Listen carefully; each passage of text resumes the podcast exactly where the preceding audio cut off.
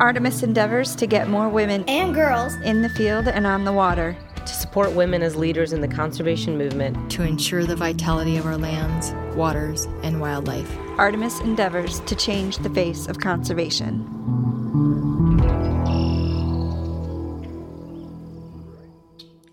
Everyone, welcome to the Artemis Podcast. I am your host, Marcia Brownlee, and we are joined today by a brand new co host, Artemis leader Sarah Topp from Michigan.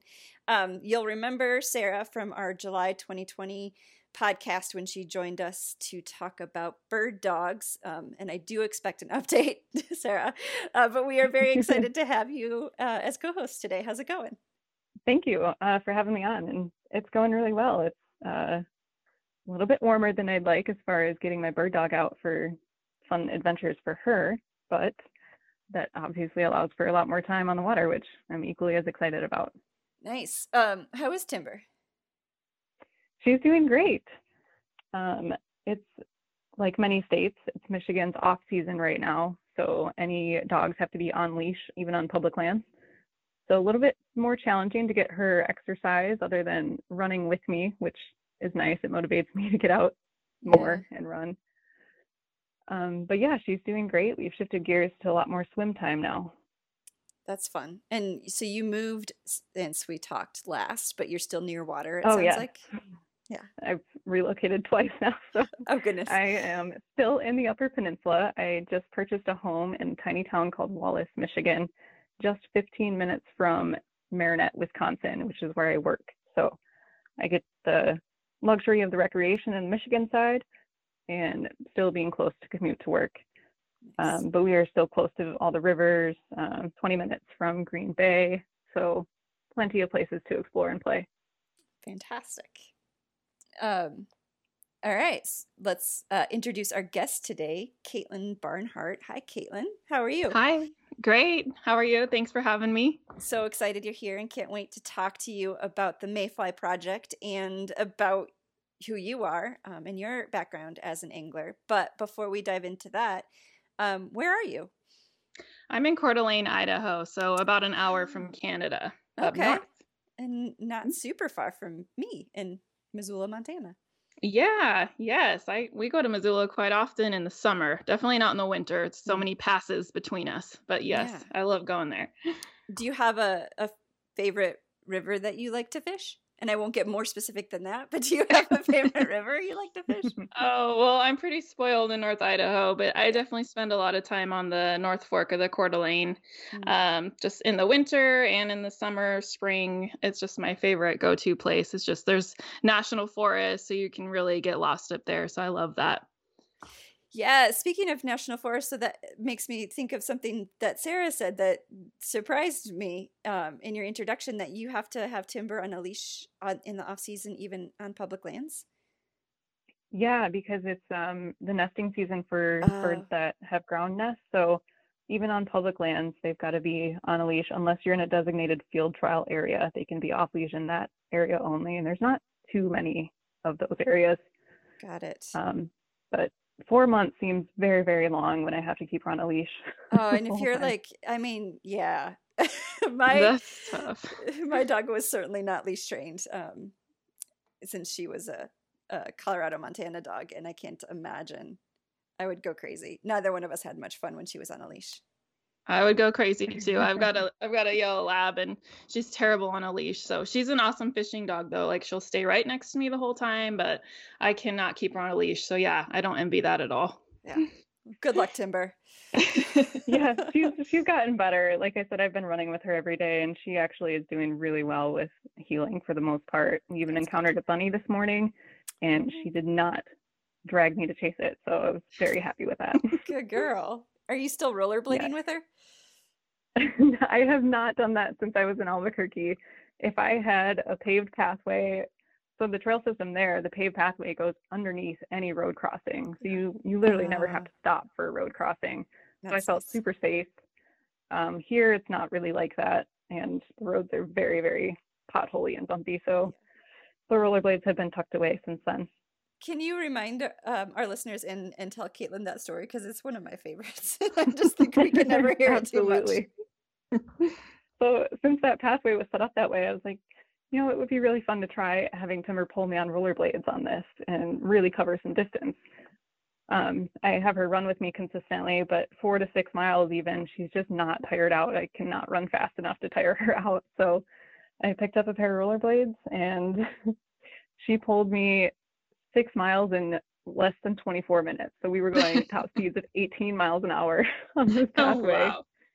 It was so much fun. I really loved it. I mean, we were along the Rio Grande River, so there was like ducks on the side of the trail and rabbits. And of course, I was like, there's all these what ifs of she could just drag me into the river chasing a duck or something. And I did have one fall. She wanted to chase a rabbit on one of the streets, um, but it wasn't terrible. And overall, it was super fun. Great way to get her exercise. But now, anytime I take her running, I'm like, this is never going to be anywhere near fast enough or enough exercise for her. Now that I know what she's capable of. and she's she's always going in the back of her mind. Do you remember that time? yeah. Why can't I just run this fast again? right. Where are your wheels? Yeah. No, that just sounds terrifying to me to be going that fast. I don't care for speed, but I am You- definitely an adrenaline junkie, so it, it was terrifying, but I find that fun. awesome.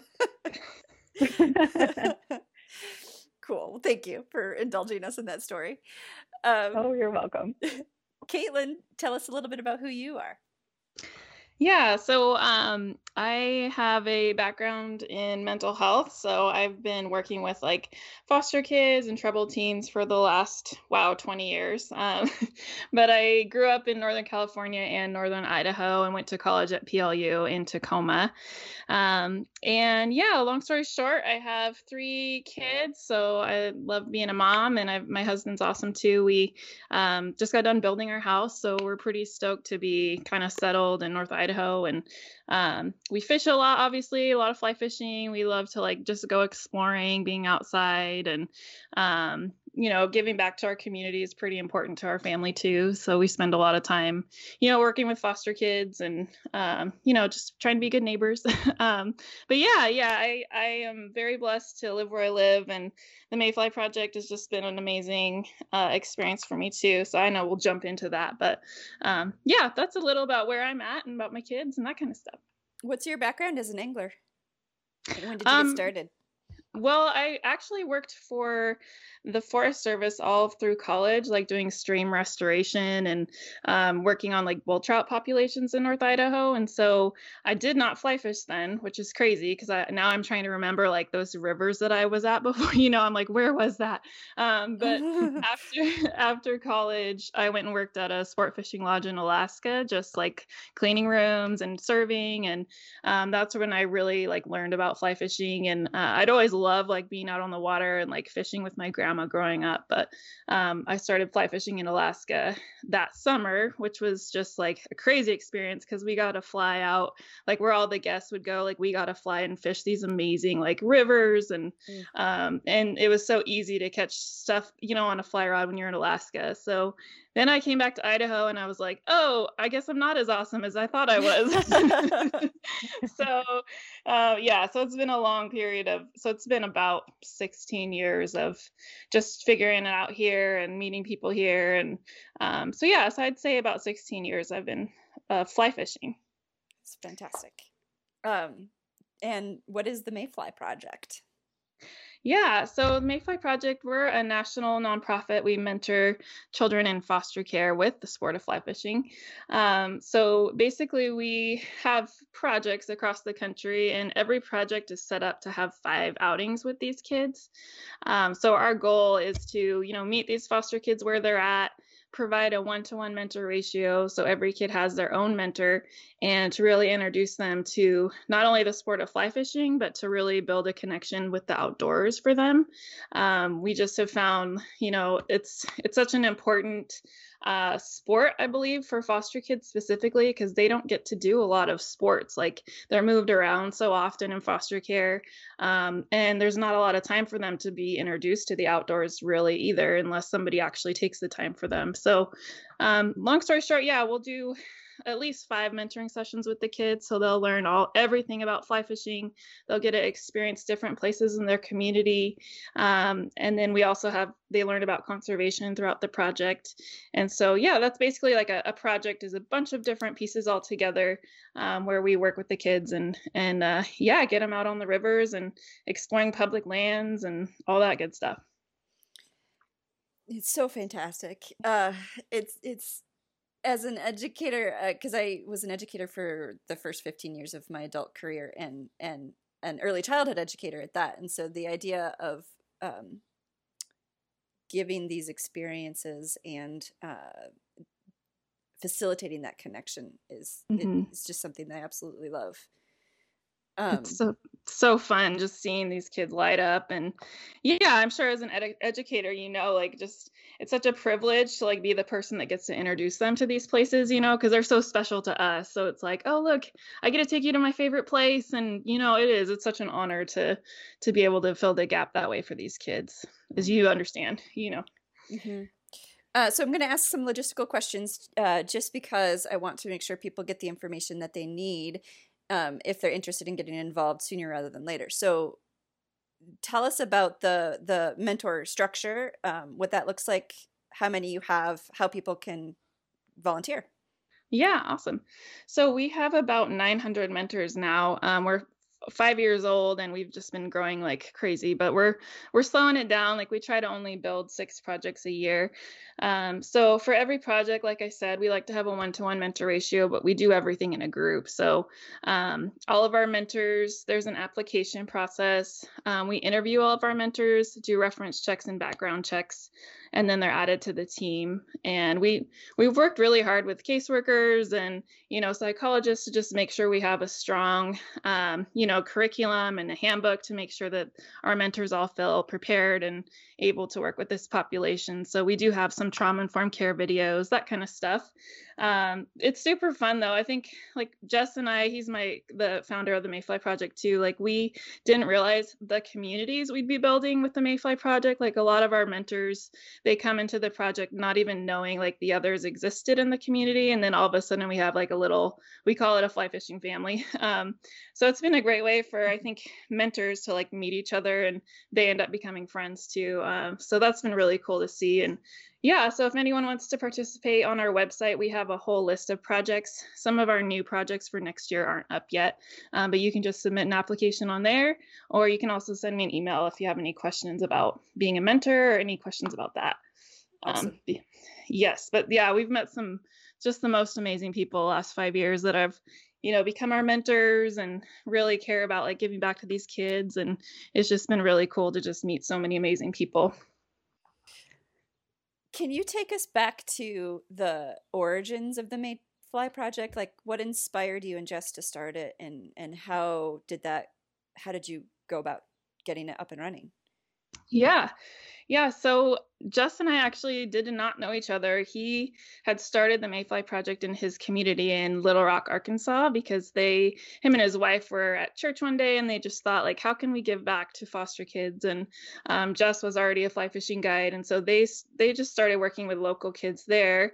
Um, and that was their plan was to stay local. And uh, I, in North Idaho, I had been taking kids in foster care fly fishing for about 10 years at that time. Um, just off and on throughout my career. You know, it just fly fishing was so important to me. So I just started taking kids when I could and felt like it was so good for them. Um, and so Jess had Andrea Larko actually do the logo, and Andrea Larko posted it on Facebook. And I, I, was drawn to it. And I was like, what is this beautiful logo? And Andrea messaged me and she's like, oh, it's some guy in Arkansas that's taking foster kids fly fishing. And I was like, shut up. I was like, I need to talk to this guy right now. And so, and so um, we, Jess and I were on the phone like by the end of the day and we were just so excited i was like this is what i've been doing and he's like this is what we're doing and um, it was just pretty cool because jess has a background in like accounting and business management and i have a background in mental health working with foster kids and program development match made in heaven yeah and his wife Laura. She's amazing. She's a lawyer, and so like Even we just better.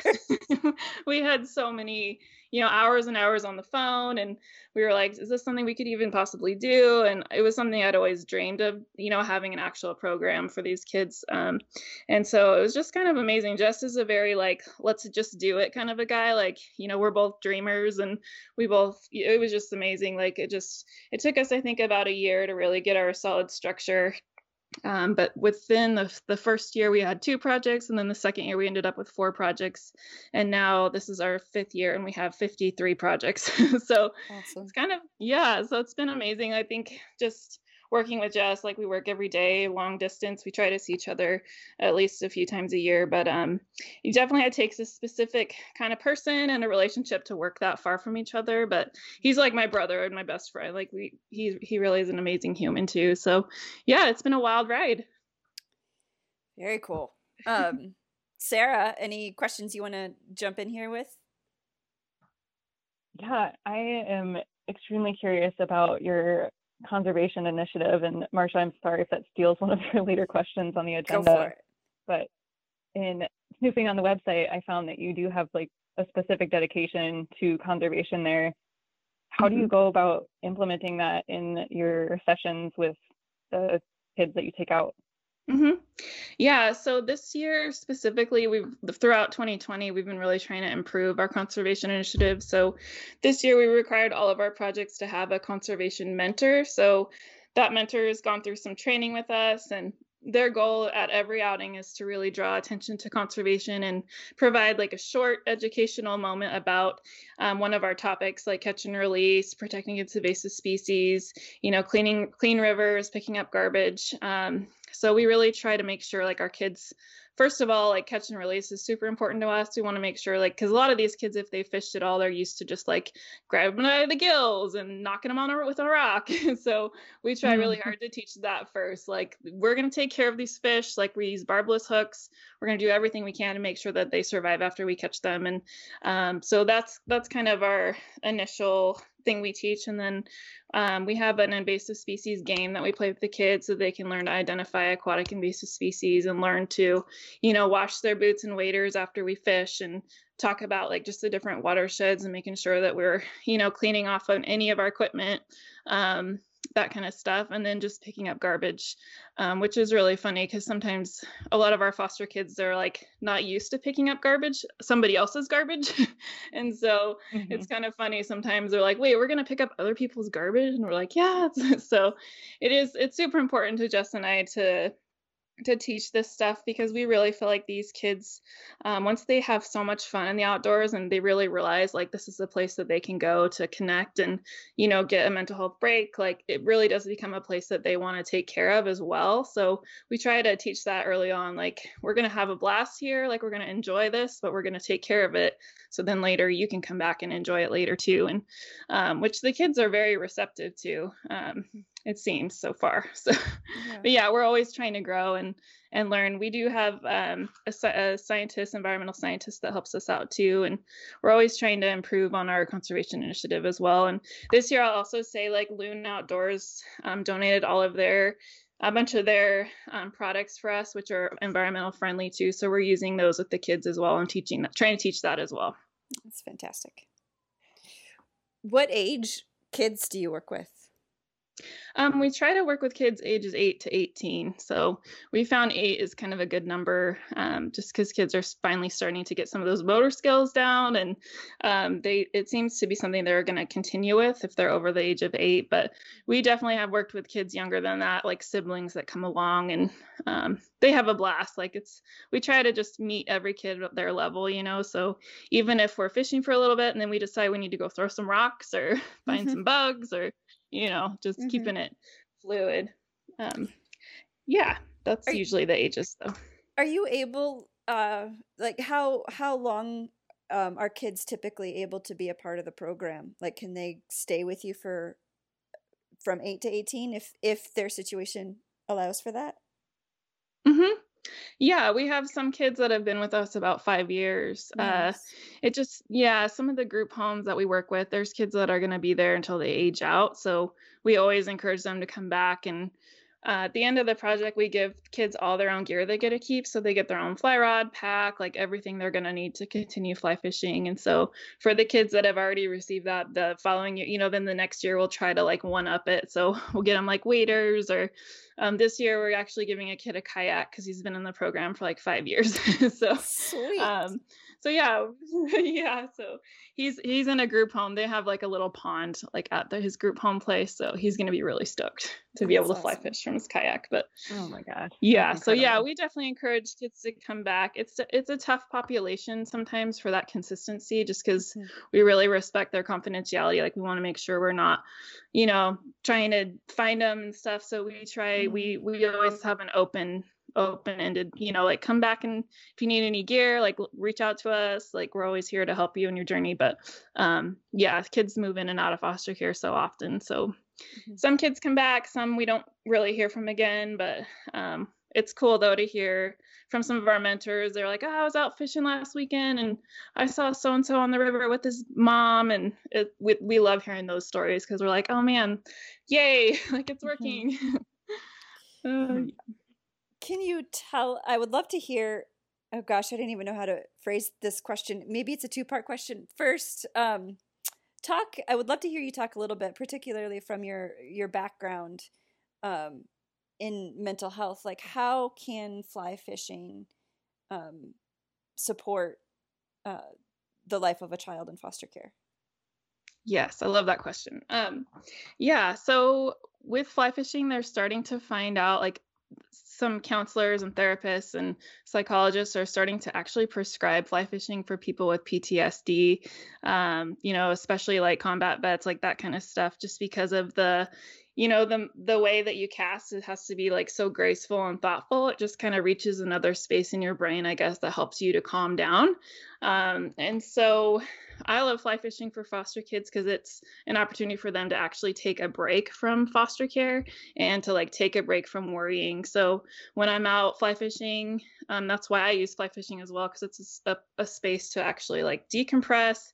You can't really think about things while you're fly fishing because you have to always be like watching your fly, figuring out what's going on around you, like making sure you have a good drift and um, you know, watching for bugs in the air, that kind of stuff. So it's really good for these kids because they get a you know decompress and there's also a lot of studies just about um, as you guys probably know as educators and stuff just time in nature like how that does help kids too as well just kids in general with finding mental rest and all of that so um, yeah beyond those two things like building self-confidence for these kids like that's one of my favorite things too about fly fishing because a lot of these kids have not even like been outside of their city limits. Like even in missoula like the girls home that we work with in missoula they have not been outside of like missoula. Mhm. i'm like do you guys even know where you live? Like you live amazing places. So um, it helps them to you know learn about um, the, the places around them. But um, the most important to me is also just like building self-confidence. So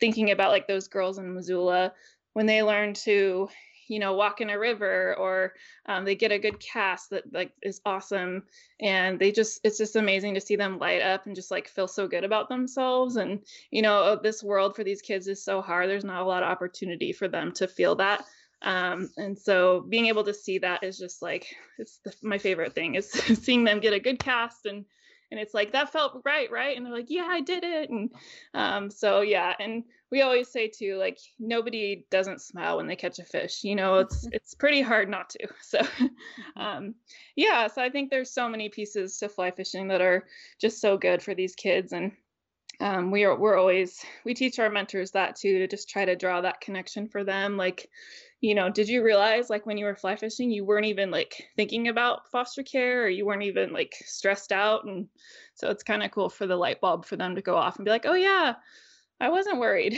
so i could go on forever about this as you can tell so I could listen forever. so that's, yeah, that's I'm great. loving this conversation. oh yeah Uh, So- I, I'm curious. I would love to hear more. Uh, like what types of um, uh, prompts is not the right word, but uh, I'm going to use it here anyway. Prompts do you have for mentors to make similar connections like that, like throughout? What are there other things that you encourage them to do in support of the kids that they're with? Yeah, well, we have a curriculum for the kids, and in that curriculum, we have a section that's all of it is like fly fishing related, but then we also have a section called characteristics of an angler. And so in that section, we really try to draw the connection between like being frustrated and like how working out wind knots like usually if you'll slow down and like take those knots apart carefully um, you'll get it get through it quicker than if you just angrily like you know go through it quickly and then you end up having to recut your line. And so there's a lot of metaphors like in fly fishing. So we have that in our curriculum too. So we encourage our mentors to use that um, with the kids as well. And a lot of it is um, you know finding mental rest um, I wish I had it in front of me because I'm forgetting all of it, but it's a lot of it is just, you know, encouraging the kids to like, um, you know, seek out wisdom from people that know more than you about stuff. Like some of it is is about fly fishing, but it's not really about fly fishing. It's it's tools that we're also trying to teach them for like later in life as well. So, um, yeah, yeah. So we're we're trying as hard as we can to just have an impact, but we really let like fly fishing and the outdoors like do a lot of the work for us because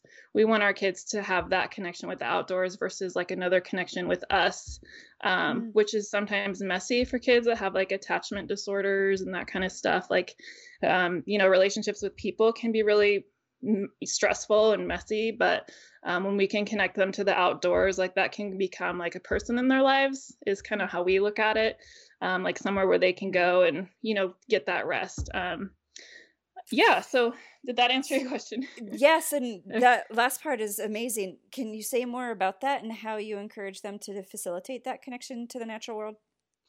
Yeah so when our kids are like if we're fishing with them and they're obviously like not focused or they're really they're starting to bring up like problems or stuff that they're worried about at home. Like we encourage all of our mentors to draw um, everything back to fly fishing. So uh, we really set that boundary up soon and you know as soon as the relationship starts is like yeah i'm like man when i'm super stressed and worried about stuff like i go fishing like i take a moment and like look at the rocks i look for bugs i you know these are all the things that i do when i'm stressed and so we try to encourage the kids to kind of turn that over too. So in a way, it's telling the kids like we we care about how you feel. Like we know you're going through a lot, but let's like set that aside and just take a moment to like decompress. And um, it works really well. Like a lot of the kids, um, they'll they'll test you at first like you know they'll try to get a rise out of you.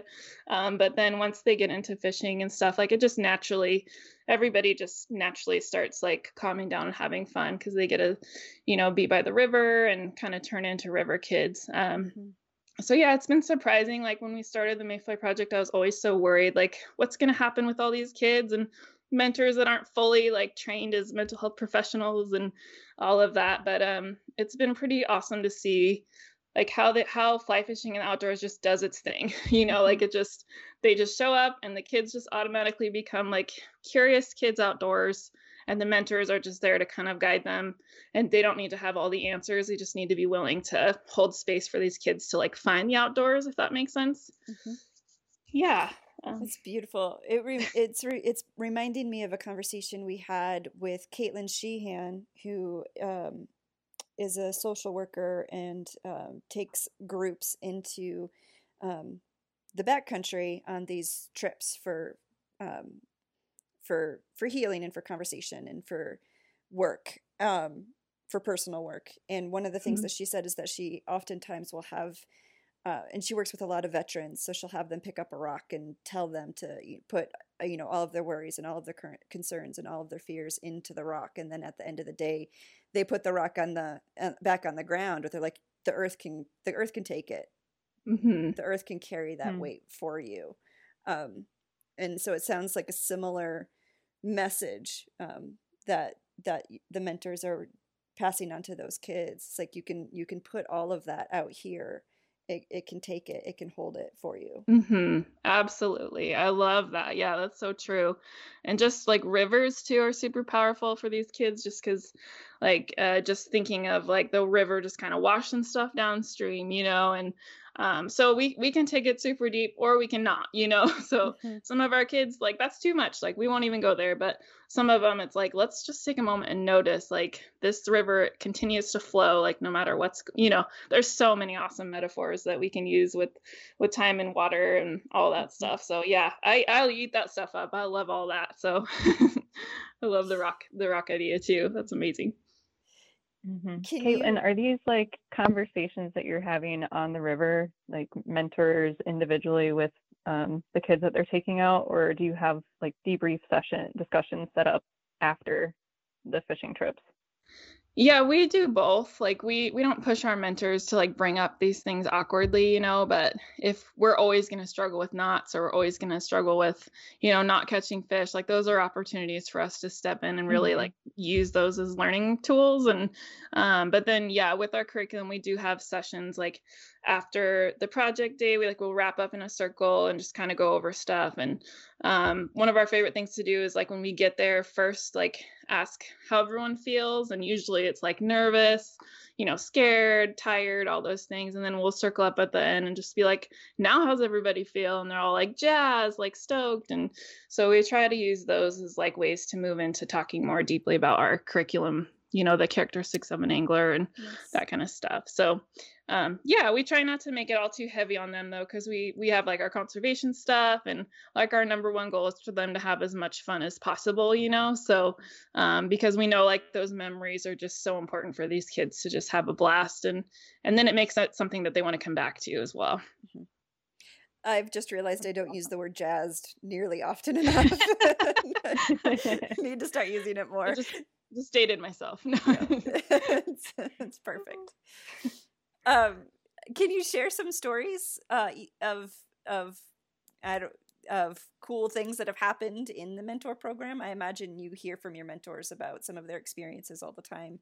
Yes. Yeah, we have so many cool stories. Um one of my favorites is like from our second year. I think it was just our second year in Minnesota. Um there was a kid that came into the project and he did not want to be there. Like he w- got off the bus and had his sweatshirt on, you know, hoodie down, like did not want to be there. And which is like we do have kids like that sometimes, and and they're you know we meet them where they're at. This kid he got off, you know, was super frustrated to be there, didn't want to be there, and so our mentor just kind of was like, hey, you don't have to participate, but just like you know hang out with us. And so the kid just kind of walked around, and then eventually our mentor got him to cast, you know, just it was his choice though obviously or like if you want to you can if you don't want to you don't. And so long story short like by the end of that session this kid was like casting further than anybody. Like he all of mm-hmm. a sudden realized like this is something that he is really good at you know? And like mm-hmm. um and so and our mentors are awesome because they're usually like man like that's amazing you know they're really encouraging. And um so by the end of that first session he was casting like awesome. And then so the next outing, he shows up. He's the first person off of the bus. Like he is oh. ready. He is ready to fish. And um, and so throughout the whole project, like it was amazing. Like he he caught more fish than like everybody put together. Like this kid ended up just he just was naturally like a good fisherman as well. And um, towards the end of the project, he asked if his dad could come to the last outing, which was we asked the caseworker, and they were like, "That's fine. They have visits." And so he could not wait to like teach fly fishing to his dad because he was getting ready to transition back home with his family.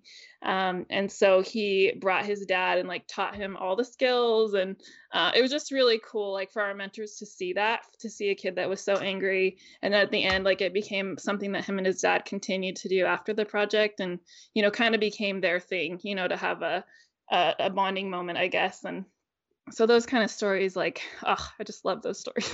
Yeah that's amazing. Yeah so very cool.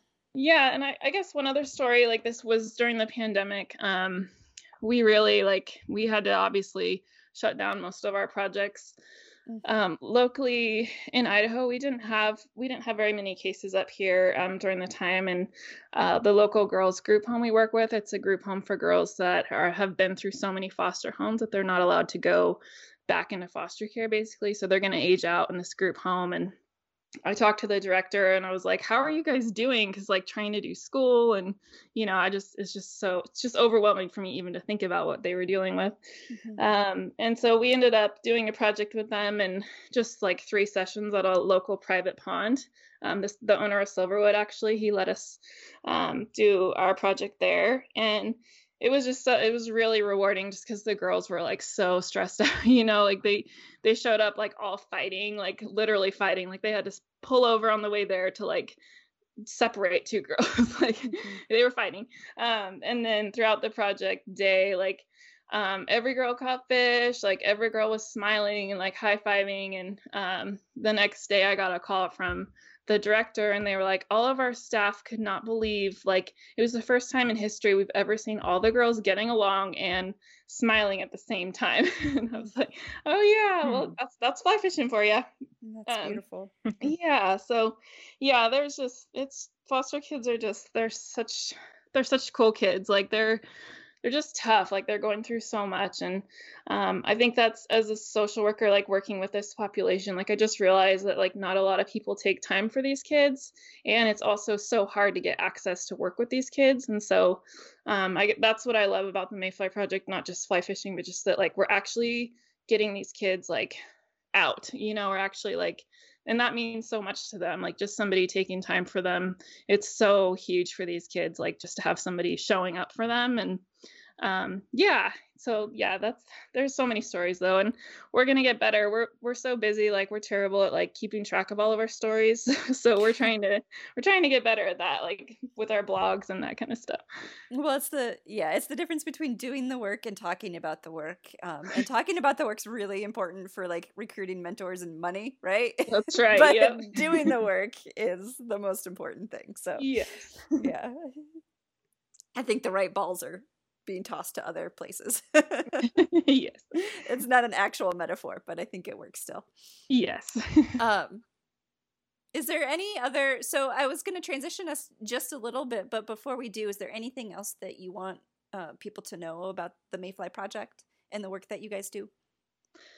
Um just that um yeah we're we're building quickly like we have several projects and several communities so even if you don't fly fish or even if you're um, you know you don't fish at all or you don't understand why fly fishing is important um, just understanding like there's kids in your communities that definitely need folks to step up and um, you know show up. And so even if it's you know mayfly project or any other way like you know we so we so appreciate the support just for foster kids. And then um, you know mayfly project it's it costs about $780 per kid to put them through the project. And so we're always looking for folks that want to sponsor a kid in their community to like go through the project and um, help us with gear and that kind of stuff. And you know some of our mentors don't even fly fish. They're just there to like bring food or hand out water, just give high fives. So you don't have to be like a professional fly fisher person at all to to support these kids. They just love seeing people there. So yeah, cool. I think that's yeah. That's cool. That's good to know. Um, that helps. I think uh, helps alleviate some of the um, people who are thinking right now. I'd really love to be a mentor, but I don't know enough about fly fishing. now, oh, now yeah. they know that they can participate in other ways. So Absolutely. You, yeah, very cool. Um, Sarah, any last questions for Kaitlin before we transition? I do have a question. When you're picking and pri- prioritizing these projects, is it based on like mentor interest in an area, or are you actually connecting with the foster care areas in need and then creating the projects and recruiting the mentors from there? Yeah, we've done both ways, but typically we have a we start a project with somebody else, like we call them lead mentors. They become our the leads of our projects, and so they'll reach out to us and they'll kind of bring to us like this is what we have in our community. This is the foster care system. These are how many mentors I think I could get. This is the fishing access. Like we kind of ask all those important questions, and we put a lot of our lead mentors through like a ton of interviews, and you know we just want to make sure it's a good fit, and then um, once the lead mentor is, we've decided, yes, like this is the perfect place for a project, then the lead mentor really takes it from there as far as like finding mentors. And then um, I work with them and um, some of our staff work with them to try and find uh, foster kids because sometimes that's like the hardest part, honestly, is getting plugged into the foster care system because it's such an overtaxed system. Um, so we try really hard to find like we work with CASA and you know other agencies that aren't necessarily like CPS, but they're assisting, you know, CPS and foster families. So um, some communities we get calls from caseworkers and they're like, please, like, come take our kids. And so, mm-hmm. you know, we'll do our, we'll work hard to build a project sometimes around those calls as well. But a lot of the times it's us like reaching out and trying to find the kids locally that need the Mayfly project.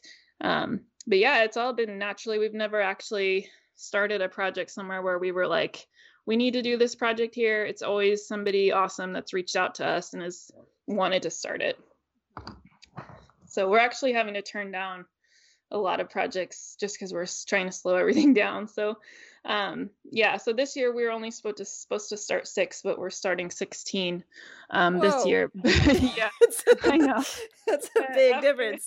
Yeah, after well, after 2020, like throughout the pandemic and stuff, like it was crazy. Like people just all of a sudden realized like how important the outdoors is, I think, or mm-hmm. just like mm-hmm. wanted to give back. And so we just had all these amazing people reaching out to us, just saying like, what can we do to like help kids, like in some of the bigger cities too, which I thought was really cool. Like, you know, what can we do to support our local kids and getting outdoors and stuff. So there was a lot that we definitely couldn't say no to. So we've been trying to do a lot of, you know, uh, extra fundraising to kind of support these other projects.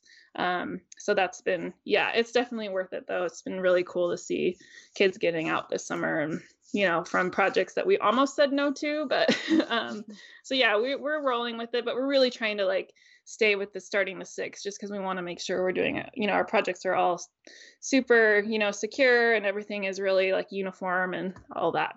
And so that we don't kill ourselves because it does take a lot yeah. of communication and, and, we interview all the mentors and so it does take a lot mm-hmm. to start a project it's is pretty it just, cool. Is it just you and jess uh, as staff no, we have um, Debbie Harrington out of Little Rock. She helps now with like interviews, and um, we have a few other like volunteers that help manage some of the the different parts of the project. And then um, we're currently hiring. We're interviewing to hire like more people right now. So cool. Um, yeah, so we're at a kind of a cool spot now where we're starting to finally be able to hire. Um, but the last five years, it's mostly been Jess and I just hustling and mm-hmm. you know just you know talking to people and um, so yeah, I think we have like 900 mentors. So I think I've talked to at least 700 of them. it's crazy. oh I we yeah we have 60 ambassadors of and they're amazing people all across the country, mm-hmm. and um, and supporting and developing personal relationships with each of them is mm-hmm. a lot. I can't imagine 900. like, like yeah. yeah. Well, thankfully, like we have lead mentors, so they manage most of the mentors after I interview them. But still, we have, I think we have 64 lead mentors right now. So I am definitely talking to them, mm-hmm. you know, mm-hmm. all the time, trying to build that relationship with them. But yeah, it's it's a lot of talking. So, mm-hmm. which is awesome when you love what you're talking about. I mean, it's That's not true. too hard. So That's very true. Yeah. um where do you, does Mayfly have a presence, like a social media presence that people can follow? Yeah, we're on Facebook and Instagram.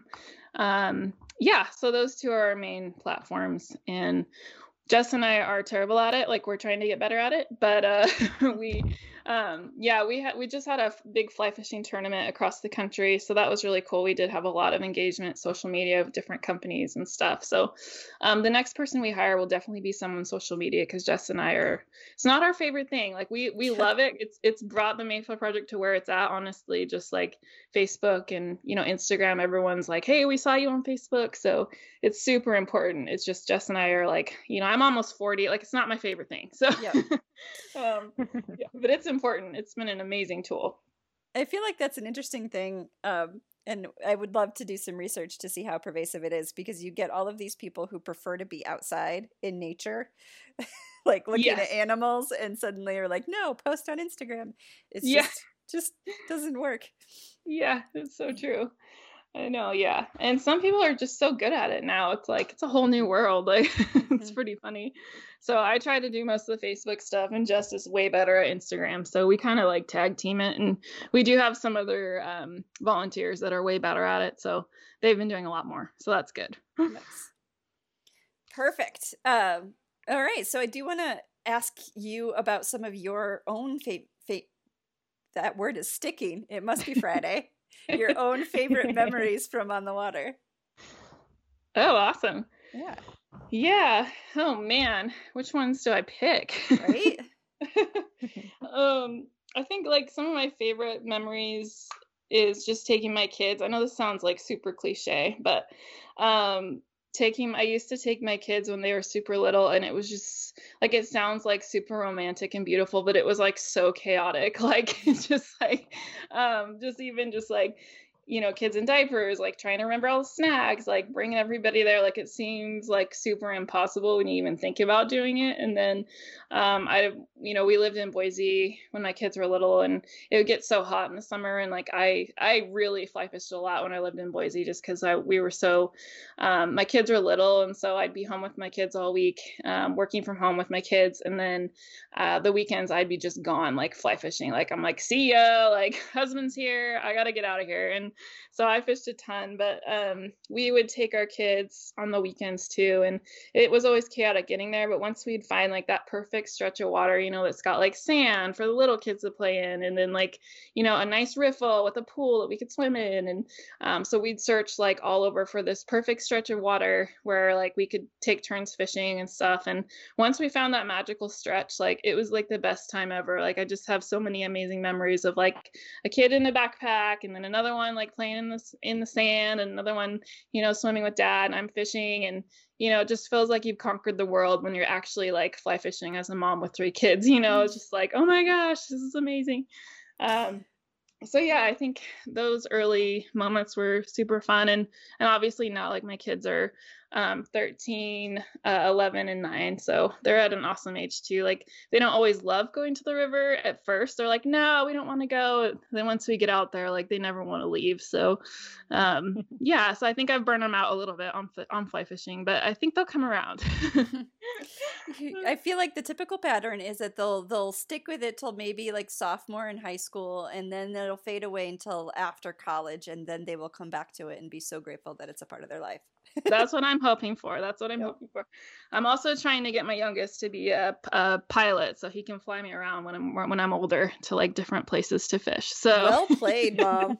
nice job. That's perfect. That's such a great plan. Uh, they're so fun though but yeah, it's so many good memories, like you know, just fishing and and I will fish. I fish year round too in North Idaho, and um, I love fishing in the like snow and stuff. Like it's just so peaceful. And um, one of my girlfriends here, Danielle, we we try to go at least every couple weeks through the winter. Um, just to get out there and it's so quiet like all the tourists are gone and it's nice and like you know peaceful there's hardly anyone out there and um, so i think winter is actually one of my favorite times yeah. to fish even though you don't catch as many but it's more challenging it's quieter and it's also like so awesome to get a break too you know with school and all that. So do you do mostly uh, I, i'm making assumptions based on what you're talking and want to check them. Are you mostly doing shore fishing or do you do float fishing yeah, we do float fishing. Um, I don't have a raft yet, but um, that's my goal. That's my five year goal is to get a raft and learn how to row it because I'm not I'm slowly learning when I can get friends to take me and teach me. So um but yeah, that's definitely my goal. Um but I do love to wade just cuz I like to have some control of like you know walking just walking a river like I feel like that's my favorite thing to do is just walk a river. So mm-hmm. I like both though. Nice. What about do you fish in Mont- in Missoula? Do you have you Yeah. Marcia? Yeah, so I started fishing um when I moved to Montana, which uh, was in 2009, um, I started fly fishing right away, but uh, but not full steam. Like it was just something that I would do a couple weekends every summer, and so it took a really long time for me to gain any sort of efficiency um, and aptitude for it. So even though I've been fly fishing for over 10 years now, I'm still uh, I still consider myself a beginner. Um, but definitely I uh, yeah, I think when you talk about the mental health benefits of fly fishing in and of itself, um, and kind of the rhythm of it and the attention that you have to give to the cast itself. And like, I think anybody who's spent any time on the water fly fishing has been in that zone. Um, and, and it's a place that I crave now. Um, Mhm. And the older I get and the more stressed things, stressed out things are, it's, it's like, just want to lose myself on the river for an hour. Um, Mm-hmm. uh, and the meditation, the meditative aspects of that are are amazing. Um, So Mhm. I've been doing it a lot more in the last four years, I think. Yeah, Oh, awesome. Yeah, that's great. Yeah, there's I feel like nowadays there's so many amazing like educational opportunities too for women like with Heather Hodson, United Women on the Fly Mhm. and like, you know, all these amazing ladies like Jen Ripple with Dun Magazine and there's so many awesome women that have make it made it easier for other women to get out there cuz I know like when I first started in Idaho, I didn't know really anyone that fly fish, so I was just like kind of out there and I felt like an imposter cuz I was like I don't know what I'm doing here. And so um, but when you get to see other you know meet other women that fly fish too and you're like hey let's go and it just makes it more fun i think to have somebody to go with and encourage you to go. So yeah i love that. Yeah. Missoula is awesome place to live Oh, it's so there's so much water here. It's just fantastic. yeah, and the um the rivers are just starting to get um at at a flow that's a wonderful flow to fish. Mhm. Mhm. It is so clearly Friday, and my sentence structure is struggling because of it. Um, it's been a long week, but yes, um, the the flows are great right now, um, and getting better every day. So um, it's going to be a good we- weekend to be on the water. yes it's the best time of year for sure Um, let's transition to hits and misses. So this is our weekly closer. The question is, what have you been aiming for, and how did it go? You can do either hits or misses, or both. Totally up to you. Um, but Sarah, do you want to kick us off? Hits and misses. Sure. So I will uh, keep it fishing related, and I aimed for a wonderful evening of fishing last night to de-stress. I tried going running after work and was just it didn't it didn't do any de-stressing for me. So I was like, well, I'm gonna go fishing. It was just kind of an unpleasant run, but decided I would pack up my stuff. Just I'd have access to a really nice stream near my house, maybe like 10 minutes away. So drove out there. As soon as I got out of the truck, I was immediately swarmed by sable flies and Oh, was like, well, maybe they'll just disappear. No, it was it was pretty miserable. I endured it for about 15 minutes.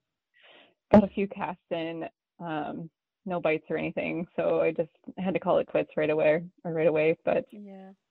I, I had good intentions of enjoying an evening of fishing. Aw. I Unfortunately, a miss for me until the flies go away. I'm sorry to hear that. I remember those flies in the Upper Peninsula, and they are no joke. They're just no joke, and they're unpleasant. They Yikes. are awful.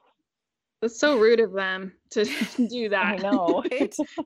How dare they invade my space? How long do you expect them to?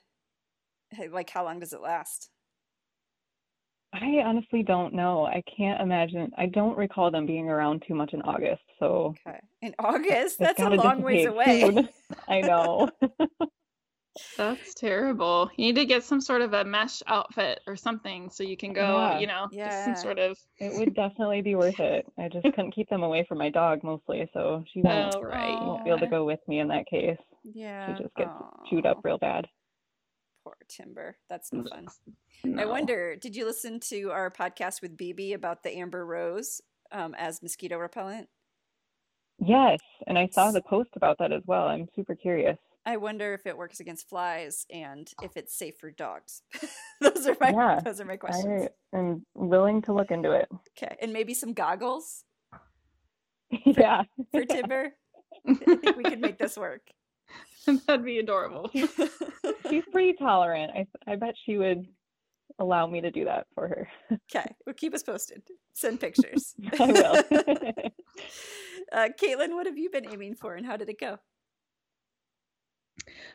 Um, well, we were aiming. So Jess actually came up and fished uh, last weekend up Oh, here, him and his wife, and um, so we had this trip planned for like the last year, and he tore his ACL and MCL, and so he had surgery like four weeks before he came to Idaho, and so we were like, oh man, I don't know if we're gonna be able to fish or what, and so we, I was aiming for like an amazing fishing time. Like I studied, like I figured out where were the best access points, and so we ended up just like uh, carrying him in some places like out to the river like um, you know he had we had to move like super slow and um, he had his brace on and you know we didn't know how it would go we're like is this even possible and um, but he ended up catching like i don't even know probably like a hundred beautiful cutthroat and like we Mm. we just had an awesome time and um, he didn't get in trouble with his physical therapist and Good. he went back so that was good. Um, so yeah. so we we hit it like we aimed and we hit it so we were really glad um because i you know obviously our plans had to change but it was pretty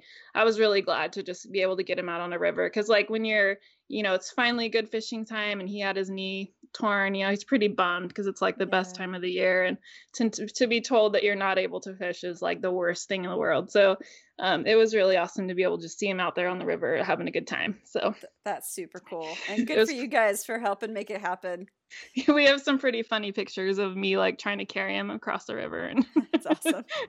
Because yeah, I I had the same surgery um a few years ago, and yeah, that was like the first thing my physical therapist said to me was stay off the rocks. Do not do it. Um, yeah So, cheers for you guys t- for making it happen in a safe way. yeah we did it we made it nice. Mm. Um, well, I'll keep my fishing related as well, and this is this isn't this is a this is a future hit is what I'm calling it.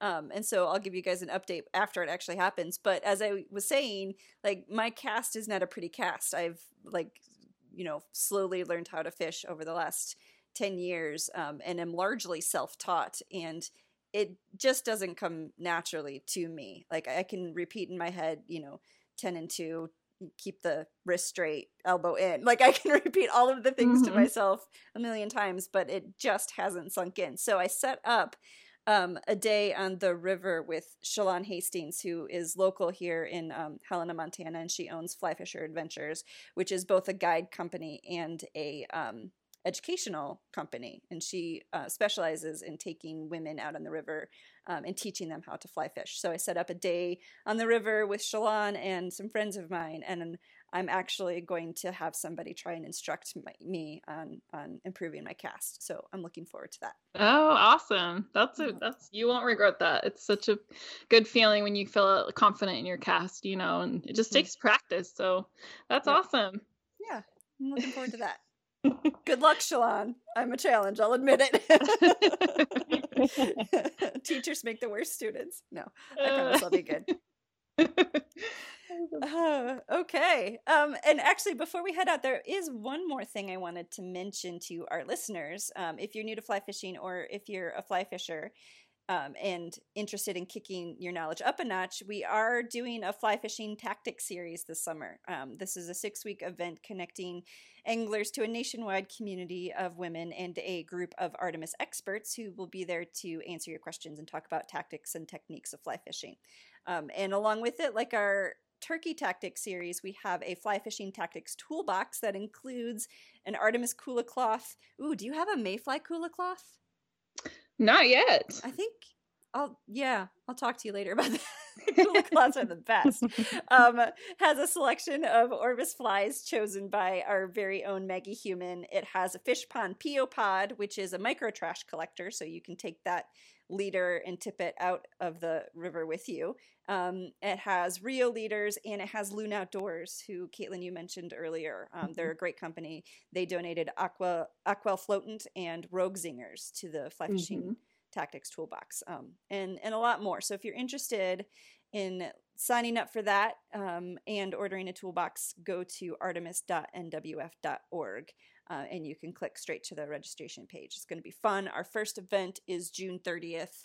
Um, and like our turkey tactics, if you can't make the actual event times, um, they are recorded. So you can go back and watch them on your own time. So please go check that out. It's going to be a good time.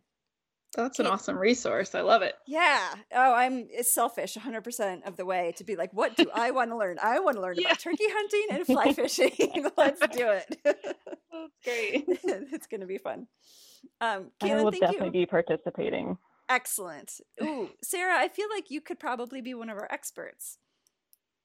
I would not say I'm an expert. I've been, I've only been fly fishing for three years. I've been, okay, you know, um, spin casting for you know, as soon as I could function in that way when I was little. But um, yeah, I don't know. Snagging what? the fly from tree branches around me. that's that's what I do most of the time. Um, cool. Uh, Kaitlin, thank you so much for joining us. It was it was great to talk with you and to hear all about the Mayfly project. Um, you guys do such good work, uh, and I'm grateful for you joining us to to spread information about it.